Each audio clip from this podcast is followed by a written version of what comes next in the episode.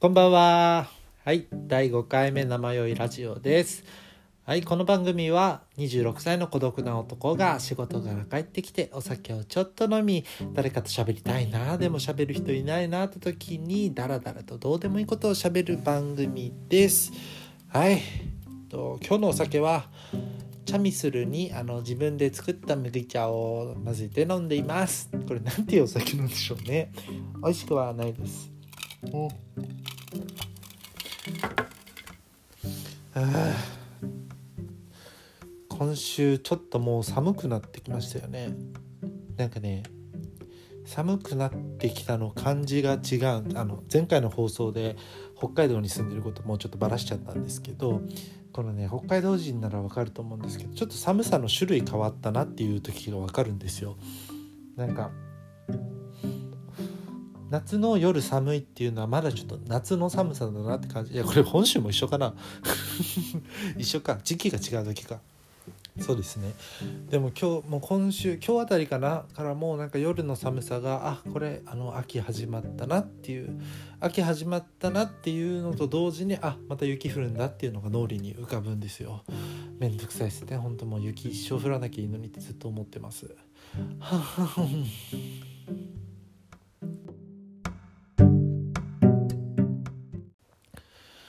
ってことでね、えっと、今週末先週末か。先週末あの緊急事態宣言が終わってと実家に帰ったんですよ久々に。ちょっと親に会ってきたのとあと兄夫婦も来ましてあの姪っ子が今いるんですけど1歳ちょっとですね。1歳ちょっとの姪っ子を連れてきてくれてもうかわいいんです。なんであんな可愛いんですかね本当に。なんかもう自分末っ子だったのでなんかやっぱその赤ちゃんをこう間近で見るってことがあんまりこう少なかったんですよね。でいや違うかこの年になってからの赤ちゃんってもう赤もううーあーってなるぐらい可愛いんですよ。もう何て言うんだろうななんかあの何も知らない目まだ何もあの人生のもう酸いも甘いも知らない目でもうキラキラに光っててもう何て言うんですかね。もう本当に可愛いんだよな。もうなんかちょっと喋りまだ喋ってないんですけどあのなんかご飯食べた時とかになんか食べ終わったら「うんまうま」っつって多分もっと飯くれって意味なんですけど「うんまうま」っていうのがもう超可愛いもうか可愛いもう可愛いんですよね。で最近もうちょっと歩き出してるんですけどもうちょっと自分アキレス腱切ってるのでもう自分より歩くのうまいんですよ。だからもう「あちょっと歩くの教えて」とか言ったりして一緒に歩いたりしててもう超楽しかった。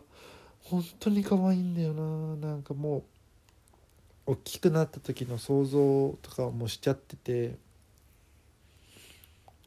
女の子なんですけどなんか自分絵描くの好きなのでなんかお絵描きするの好きだったら一緒にこう絵描いてみたいなとかもっともっとこう高校生とかに上がったら何ていうんですか兄貴とかあのそのお嫁さんとかに喋れない悩みとかもなんかちらっと喋ってくれるようなね本当に仲良くなれたらいいなって思ってますよ。本当おじさんです。もう貢ぎます。もう全貢ぎします本当に。口座あげます。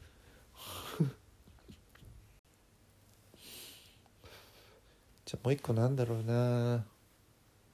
あとですね今日実家にも帰ったんですけどあの実家から実家からこう帰った後にあの地元の友達の実家にも行ったんですよ。っていうのもあの友達のお母さんがいるんですけど本当大好きなんですよもう大好きなお母さんって勝手に第二の母だと思ってます。なんかそのこの前出てくれた楓のお母さんなんですけど楓が結構自分が大学時代の時にあの楓がうちに入り浸ってたっていうのもあってなんか本当そのなんかそれ本当にありがたいみたいに言ってくれて、まあ、自分でこっちは家賃も払ってるわけでも何でもないんですけど 本当に。それをすごいありがたがってくれてなんかそれお返しがしたいっていう感じでなんかすごいいろいろ本当にしてくれてでも今では本当に第二の母だと思っててなんか本当に地元に帰ったら親と合わせてその楓のお母さんにも絶対会いたいなって思ってそうで最近会えてないこと多くて本当にね寂しかったんですけどねもう本当に大好きな大好きなお母さんですねもう。でその遊びに行った時もちょっとほんのご飯をご馳走してくださいましてでその後何したかっていうともうあの昔の子供自分たちが子供の頃のあの子供の頃のこのビデオを見るっていうもう最高じゃないですか。もう本当に何て言うんだ学芸会とか幼稚園のお遊戯会とか何でもない日常だったりこう見るんですけど本当にね楽しいんですよ。でもちょっと気づいちゃったことがあって本当自分今も身長でかいんですけどもうちっちゃい頃からでかすぎるんですよ。でなんか本当に幼稚園のお遊戯会とかもなんか一人だけでかすぎてしかもなんかか全然顔も可愛くないんですよね。なんかやっぱり可愛い子ってこう際立つじゃないですか。それも身長関係なくもうほんと背高い子でもそれが可愛い顔した女の子とかだったらあこの子はもう絶対可愛くなるねみたいなもうその時点で分かる感じなんですけどももう自分が本当に可愛くなさすぎてなんかただの本当にで長い長いブスな子みたいな感じでもう結構ショックを受けましたね。でその一緒に見てた楓も結構幼少期ヤバめなんですよ本当に完全に悪口なんですけど だからもう2人ともやばいんでなんかしかもなんか割と学芸会にしろそのお遊戯会にしろなんかこう前後だったり隣だことが多くてあの楓のことこうお母さんは映してるんですけどそれにこう見切れて入るみたいのがあるんですけどこう見切れて毎回可愛くない子が現れるんでもう本当になんか地獄みたいな感じなんですなんだろうあれ。でも小学校のかなんうの服装とか見ると自分の服装がもうほんとザあのあの時代のみたいな感じでなんかなんていうんですかあのかっこいい字字体っていうんですかあのドラゴンみたいな字体がこう左太ももにこう縦書きで入ったようなズボンを履いてたり七分丈のズボンを履いてたりなんか上もなんか柄で下も柄みたいな感じのあれが多分かっこいいと思って本当に。着てたと思うんですけど本当に恥ずかしいですね。それを見てる時もね隣の階ではなんかかかっけいじゃんみたいな感じで言ってくるんですよ。本当ねうざいですよね。本当にねなんかで昔の学芸会をこう何て言うんですか順を追って見てたんですけど自分が割と結構脇役ばっかりを選んでるってことに気づきましてこれなんでかなって思ったんですけどなんか今高校とかに入ると結構人前に出てというかこうステージ発表みたいなのとか結構大好きな方だったんですけど小学校とかだと全然踊りも楽しそうに踊んないんですよ。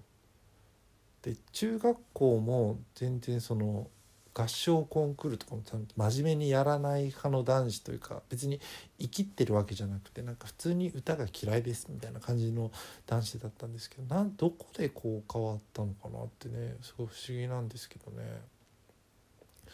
本当にねなんかタガが外れちゃったんでしょうね多分どっかでね。本当になんか今の自分もねキモいですね。結果どっちもキモいですね。そう。でですねちょっと6年生最高学年小学校の時に「裸足の弦」っていうあの戦争を舞台にした劇をねさせていただいたんですけどすごい感動的なお話でもうみんな演技力も結構すごくて6年生にもなると本当に演技しながらちょっと涙目になりながら演技してるみたいなあの主人公の源であったりそのお母さんであったりはもうすごいいいもうすごいいい演技をしてて本当に何て言うんですかお母さんたちも結構泣いちゃったよとかいう言葉もいただいたりとかもしてたんですけどじゃあまずですね楓は何の役をしてたかっていうとですねまあ楓はあの皮膚のただれた鈴木っていう役をしてました。役名そんな役名ありますか？なんか皮膚ただれてない時だってあるんですよ鈴木は。だってせんそんなねあの原爆が落とされてしまう話なんですけど原爆を落とされる前は皮膚ただれてないわけなんですけど役名はしっかり皮膚のただれた鈴木なんですよ。そうなんですよね。であの彼女のその一番の見せ場っていうのが本当に原爆が落とされて元の前に現れたその何て言うんですか半ばもう本当にせその生死をさまよってるような状態でこうとぼととぼとぼと歩いてくる役なんですけども結構楓が迫真の演技で本当に何て言う立ち姿っていうかこうな背筋を逆にの伸びてるんですよもうなんちょっと重心後ろに行ってるみたいな歩き方をして結構斬新だなって今見ても思って割とそういう何て言うんですかもうこう、まあ、いわばゾンビ系みたいなこう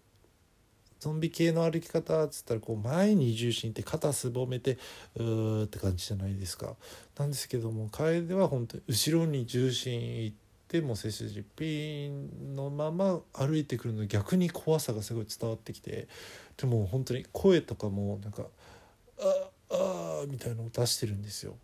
で学芸会って結構大きな声張らなきゃいけないじゃないですか。それなのにもうなんか「ああ」の声がめちゃめちゃでかくて本当にすごいなって思うハマり役だったなと思うんですけどなんか彼女自身はその役がやりたかったわけじゃないみたいなんですよ。っていうのも結構いや多分今の小学生とかだったらこんなことないと思うんですけどオーディション制だったんですよこの劇は。なのであの裸足の弦の主人公弦役になりたいっていう子が結構4人とか5人とか出てきてじゃああの先生たちが審査員であのじゃあこのセリフ言ってくださいみたいなことをやるのをこう一役一役やってたんですね。なのでそのそこから落ちちゃって楓は皮膚のただれた鈴木になったんですけどだからもうみんな結構ハマり役というかお父さんは本当お父さんに見えるしみたいなお母さんはお母さんに見えるっていうなんです家族単位で見た時に本当にちょっと全員小学6年生なんですけど家族に見えちゃうっていう面白さもあってだからそれそこら辺もこう感情移入しやすい部分なのかなってすごい思いました。でもうオーディションで勝ち取ったわけだからみんなもすごいやる気もあっ絶対にその落ちちゃった人の分まで頑張ろうまでは考えてたか分かんないですけど本当になんか気持ちの入った劇ですごいいいなってすごい思いました。なんかいい思い出だしよかったなっても思うんですけどえっ、ー、と僕の役がですねえっ、ー、と疎開児童 A でした。疎開児童っていうのはこう戦争起きてる時代にもう親元を離れてちょっとあの離れた地域に疎開してちょっと行ってる子供たちなんですけどだからあの特別こう本編に関係ある役ではないすごい脇役中の脇役であの当然オーディションもありませんでした。なんで選んだんだろうねっていう感じなんですけど。だからやっぱ小学校の時こう脇役選ぶ癖があったんですけどまあそうですね。セリフも一言だけ「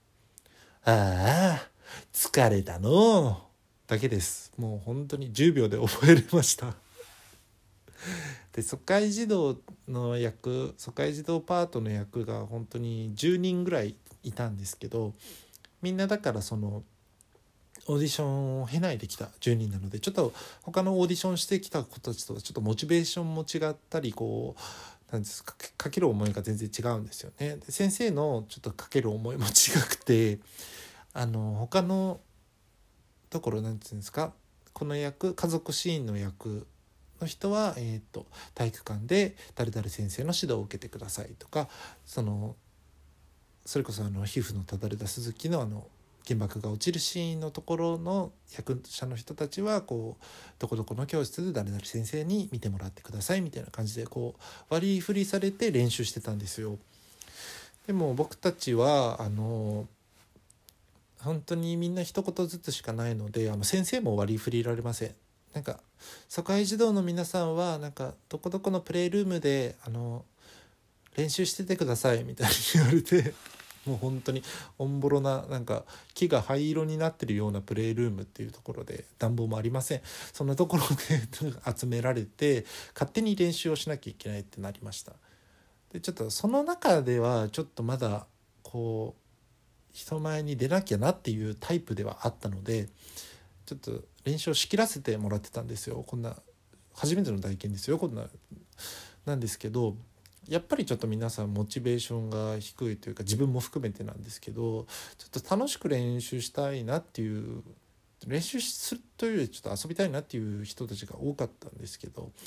一人ですねちょっと女の子いつも静かな女の子で結構まあちょっと仲良かったんですけどその子がもう全然なんかちゃんとやらないんですよね。なんか最初のそのシーン始まったところで僕があの「おりゃ!」ってこうクワを「おりゃ!」っつって振り払うとあの他の9人もあのみんな一斉に「おりゃ!」っつって振り払うっていうのをやってくれっていうのはちょっと先生から言われてたんですけど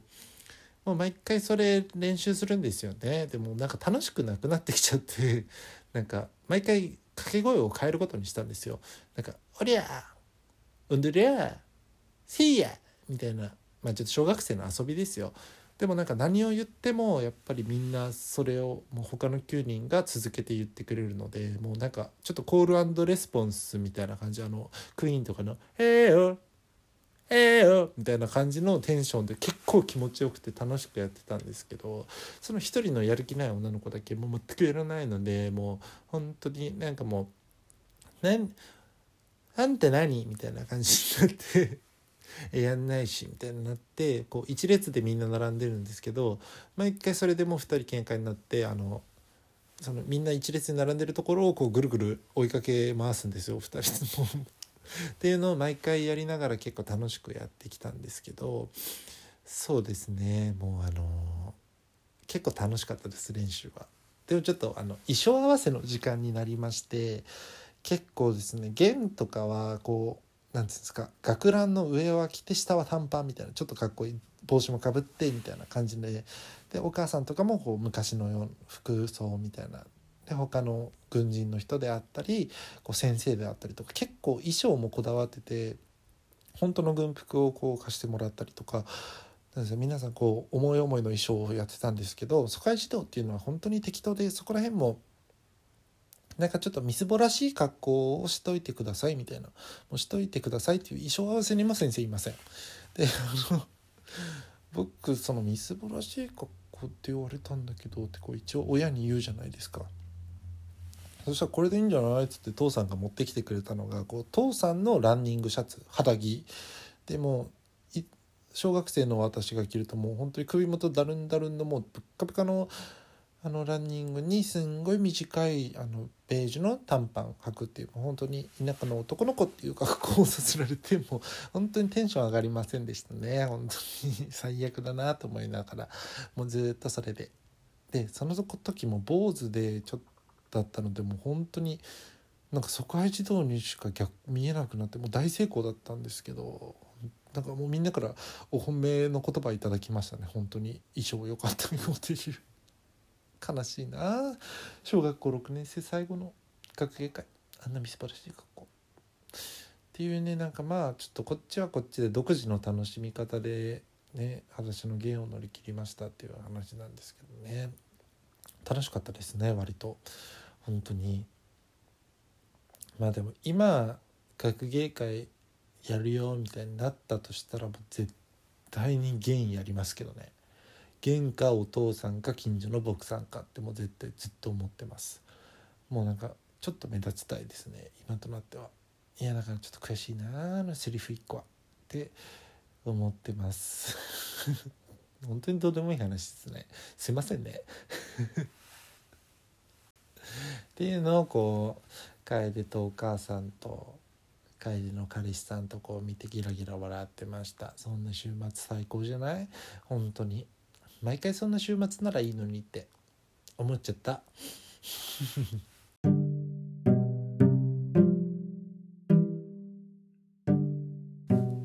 じゃあですねもう今日はこんなところで終わろうかな。もう本当に毎回変なことばっか喋んなくて本当すいません。